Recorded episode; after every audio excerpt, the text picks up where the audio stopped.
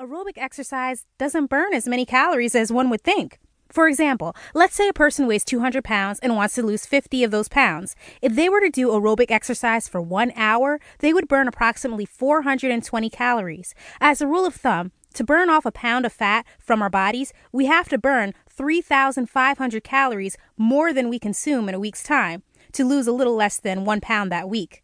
That is working out for an entire hour every day and monitoring our calories to make sure we don't exceed the allotment we have given ourselves to lose weight. Most people have a hard time squeezing in half an hour to work out in a day, and it is actually better for our bodies if we take a day off every two days or so to give it time to rest and recover. If you have been doing the math, this all adds up to losing less than a pound of fat in a week. Even though you are watching your calorie intake and exercising, at that rate, it will take more than a year to burn off the 50 pounds if you are willing to stay with it for even that long. When we work out, we want to see results, and aerobics alone will not give us those results. If anything, it becomes even more discouraging to try to stick to an exercise regimen that isn't working than one that is really helping us to lose weight.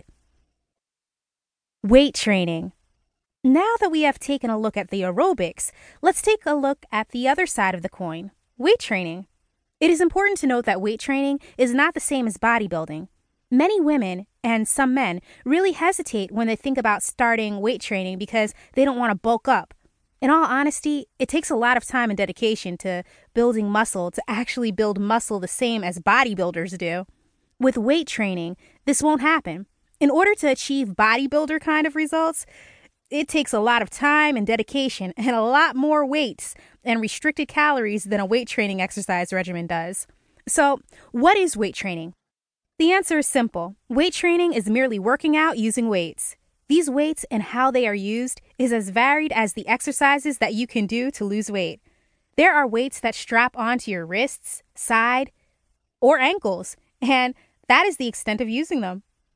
There are also hand weights that you use in both hands at the same time, or a kettlebell that you use in one hand at a time. But jockey back and forth to ensure even results. There are also resistance bands and body weight exercises that are focused more on using your own weight against you to burn calories. Whatever you decide to do for your weight training, you are sure to see better results than if you were to do the same exercise without the weights. Let's take another look at caloric intake and burn. If we go back to the same 200 pound person wanting to lose 50 pounds and doing one hour of weight training, they will lose close to 525 calories in that amount of time. It is easy to see that this is roughly 100 calories more in the same amount of time. If you continue to do the math on a larger scale, then merely changing up the exercise from aerobic to weight training will burn a lot more calories. Another thing to keep in mind, however, is the effect that weight training has on the body.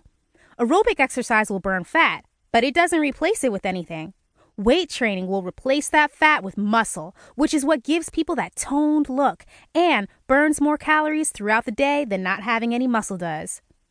If you are looking to lose weight fast, it is always fastest and easiest if you put yourself on a healthy diet and watch your caloric intake. But that is not fully necessary if you are going to be weight training. Do your best and work out a diet that you can stick with long term.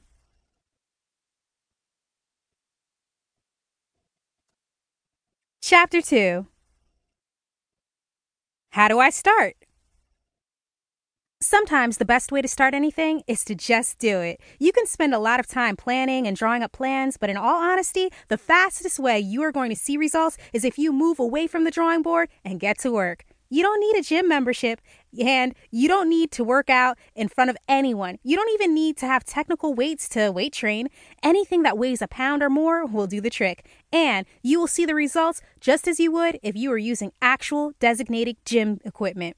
Now that you know the difference between the two exercises, it is likely that you are eager to start with your new exercise regimen. But that then raises the question where do you start? As with any exercise, it is important to start small, then build your way up to bigger and harder things. This is true with aerobic exercises, and this is true with weight training. The benefit of weight training versus aerobic exercises in this regard is that you can see and feel the results of weight training a lot faster than you can aerobic exercise alone. For example,